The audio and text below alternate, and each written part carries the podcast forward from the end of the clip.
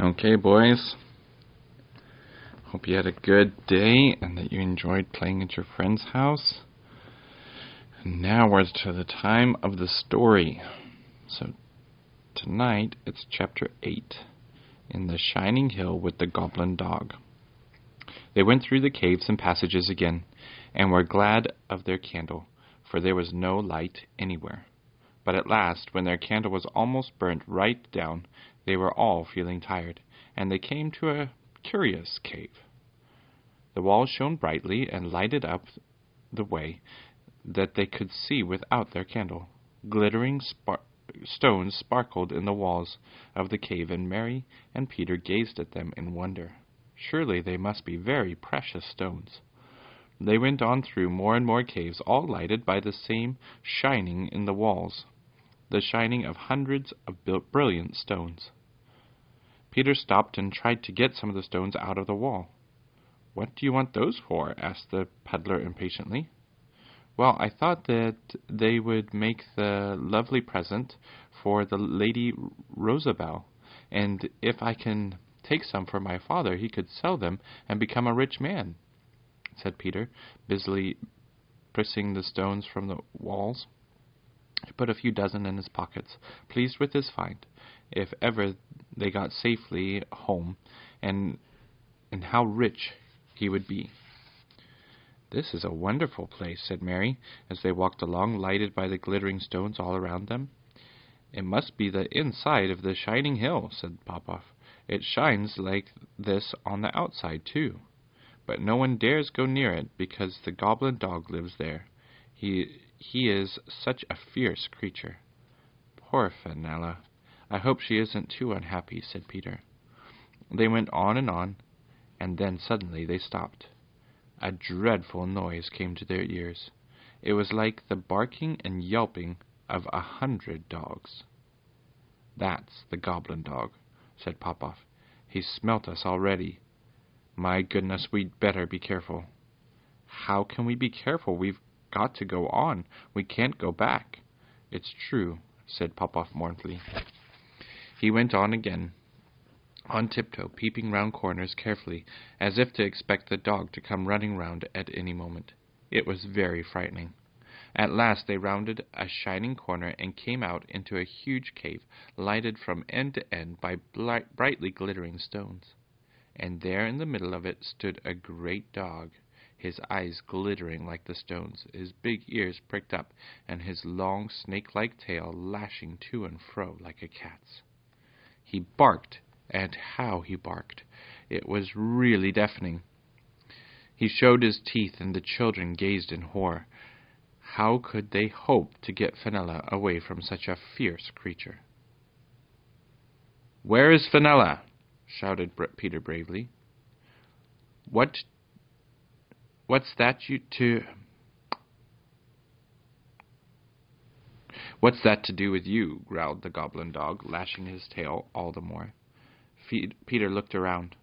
There was no sign of Fenella. Where could she be? We want the Princess Fenella, he shouted to the dog. Tell us where she is at once.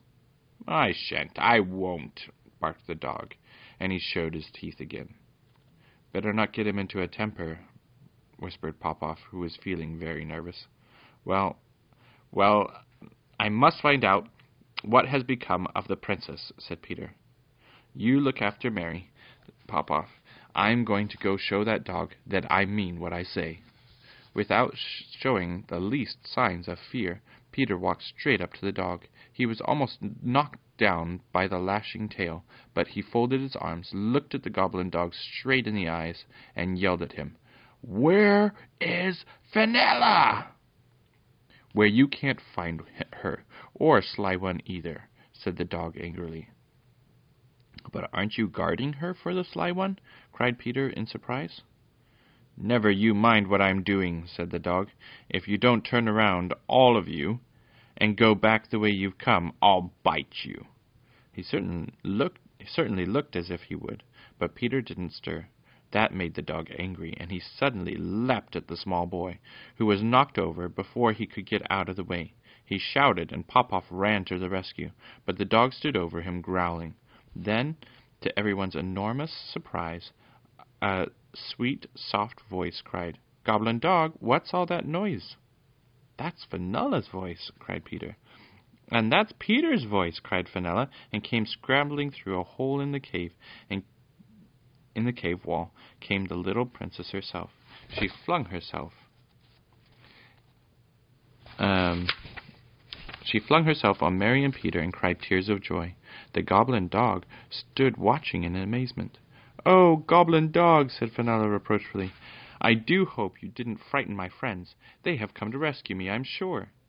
I thought they were enemies, mumbled the dog, drooping his tail and ears, looking thoroughly ashamed of himself. I thought I was protecting you.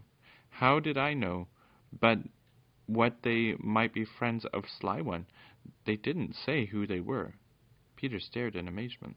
Wasn't the goblin dog keeping Fenella a prisoner for Sly One then?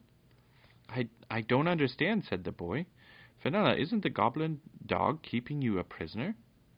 He was at first, said Fenella, but I soon found out that he was a kind-hearted creature, and we became friends. Then he said he would protect me if Sly One came to fetch me. Isn't that right, dear dog? The great creature put out his tongue and licked the little princess gently. I love Fenella, he said, in a yelping voice. She is the only person who has ever been kind to me, or hasn't thought me ugly. Sly One has always kept me here in these caves, for he said I was too ugly to be seen outside. So I grew fierce and lonely and hated everyone. You're not ugly, said Fenella, stroking his rough coat. You're the dearest, kindest, beautifulest dog that ever was, and I'd like to take you home with me, and let you live in a lovely kennel in the palace yard. The goblin dog lay down on his back and rolled over in delight. Popoff and the children were too astonished to say a word. No wonder the dog had been so fierce, when he thought that they had come to take Fenella back to Sly One. Peter patted him. If you're Fenella's friend, you're ours too, he said. We all like dogs, especially a good, kind dog like you. Can you tell me how to get out of here without going back through the gnome's castle? Oh, do tell me all of your adventures, said Fenella, pulling at Peter's arm before the dog could say a word. Do tell me how you got here. Oh, it's too wonderful to see you all again. I have been so lonely and unhappy, first in the horrid gnome's castle, and then down here in the caves. I really don't know what I would have done without my kind goblin dog. The dog lift, licked Fenella again, and then gamboled happily around the cave. It was full of delight to have so many friends around it. Well, is there time to stop and tell our adventures? said Peter doubtfully. Aren't we to try to escape while we can? Oh, we've got the goblin dog to protect us now, said Fenella. Come and see the little cave I've got all to myself here. I was just going to have my tea. You can all have some with me. That would be lovely. She scrambled through the hole in the cave wall once more, and everyone followed her. The goblin dog nearly got stuck in it, for he was so big. Um, he was so big. Sorry, I got. Uh... On the other side, there was a cozy cave. Its walls were hung with red curtains. A small bed stood on one side, and a table and some stools were there. A little stove was in one corner, and a kettle was boiling there. It was strange to have tea in a small cave in the heart of the shining mountain. Fenella poured out the tea and put plenty of sugar into everyone's cup. There was bread and butter and jam and a big fruit cake. Whilst they were eating, Peter and Mary and Popoff told Fenella and the dog all the adventures they had had, how the princess squealed when she heard how they escaped from the giants, how she opened her eyes when she listened to the tale of Peter climbing up the tower, helped by the ribbon rope, only to find the gnome in the room where she had hoped where he had hoped to find the little princess herself. I did tie my handkerchief to the window, said Fenella, I hoped if anyone came to rescue me, they would see it flying there and know that it was a signal. I suppose the gnome heard that you were on the way, and hid me here, then waited for you to come. That horrid thing. We didn't guess that you would make friends with the goblin dog, said Peter. we were dreadfully worried about you.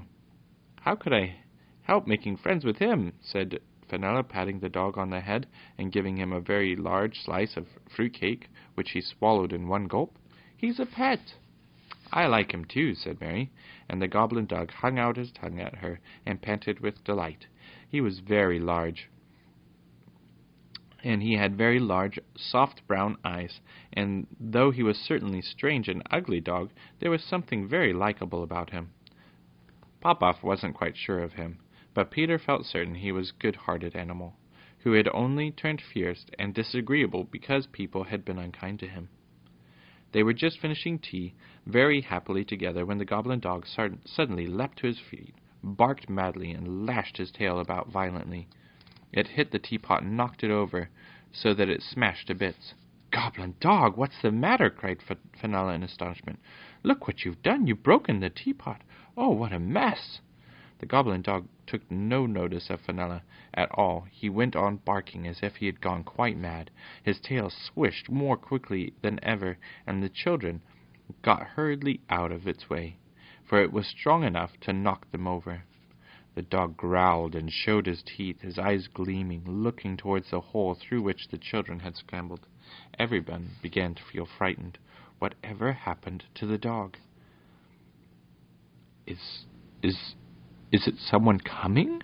asked Popoff suddenly. It's Sly One. I can smell him, said the dog with a low, fierce growl. Everyone was startled. Sly one! He must have found a way to open the trap door, and come down after all. What shall we do? said Peter. Dog, is there any way of getting out of this mountain except through the cave that leads to Sly One's tower? There's no other way, said the dog. There is a deep sunk well. Uh, there is a deep sunk well not far from this cave. It goes right down from the house to the top of the mountain. So too far below. What? Hold on. There's a deep sunk well not far from this cave. It goes right down from the house on the top of the mountain to far below where we stand now for water.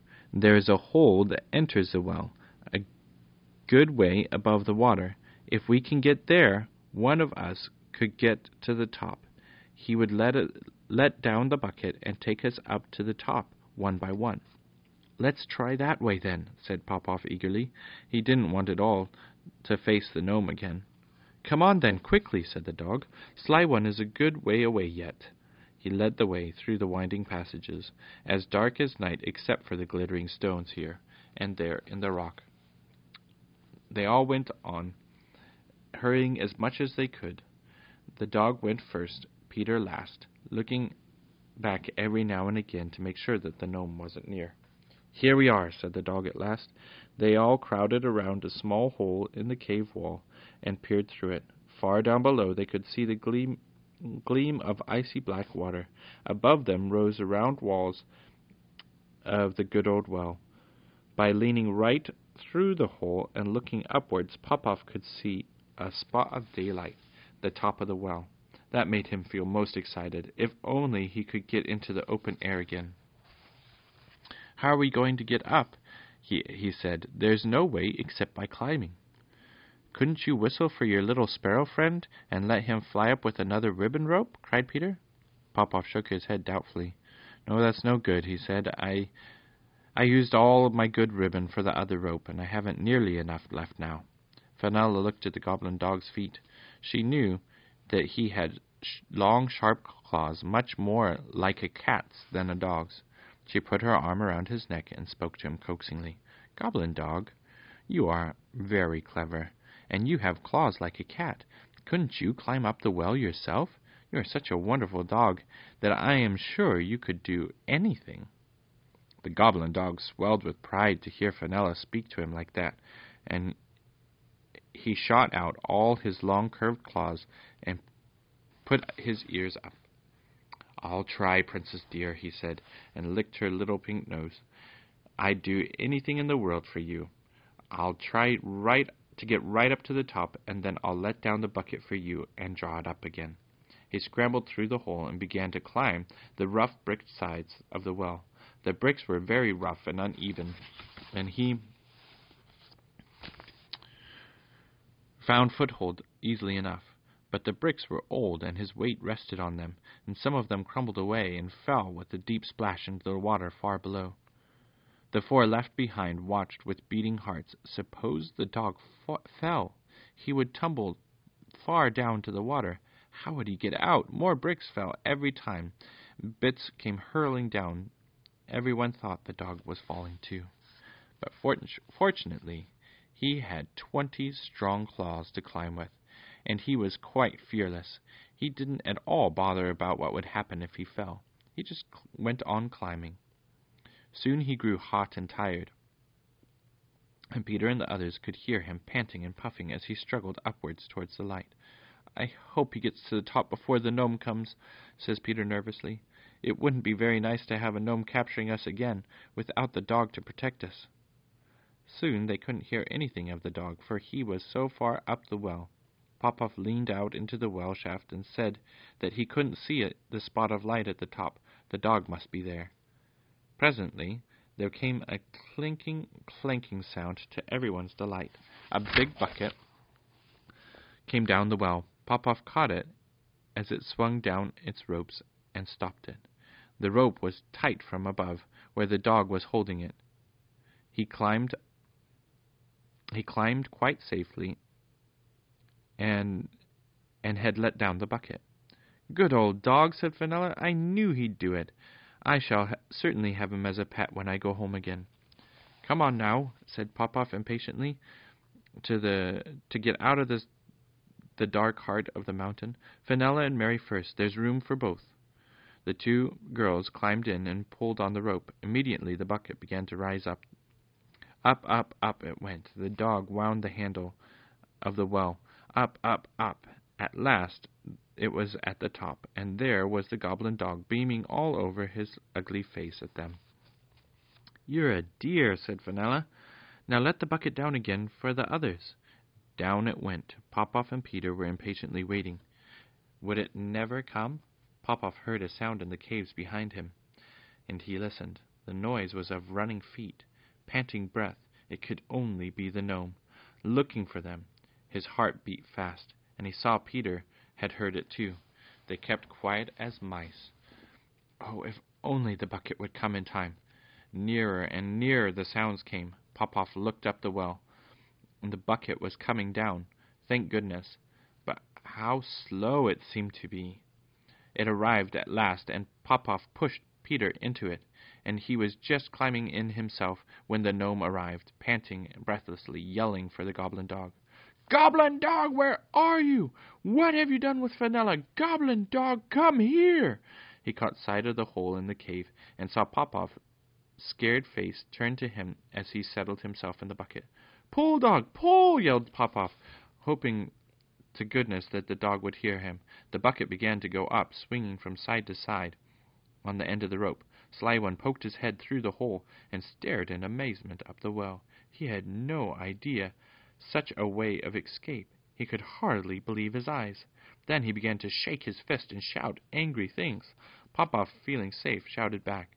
This made the gnome so angry that he leaned too far through the well hole and fell down into the well.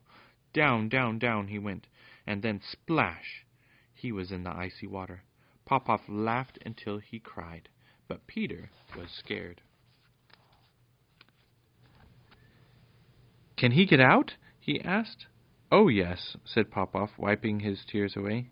He can use some of the precious magic he knows. He'll do it quickly, too, for he'll want to be after us, no doubt. He will hope to catch us before we get Fenella safely home. Don't you worry your little head about him, Peter. The next chapter is chapter 9 An Exciting Escape. Well, you guys, I hope you have a really good sleep and that you have a good day going to school tomorrow. I love you, boys. Good night.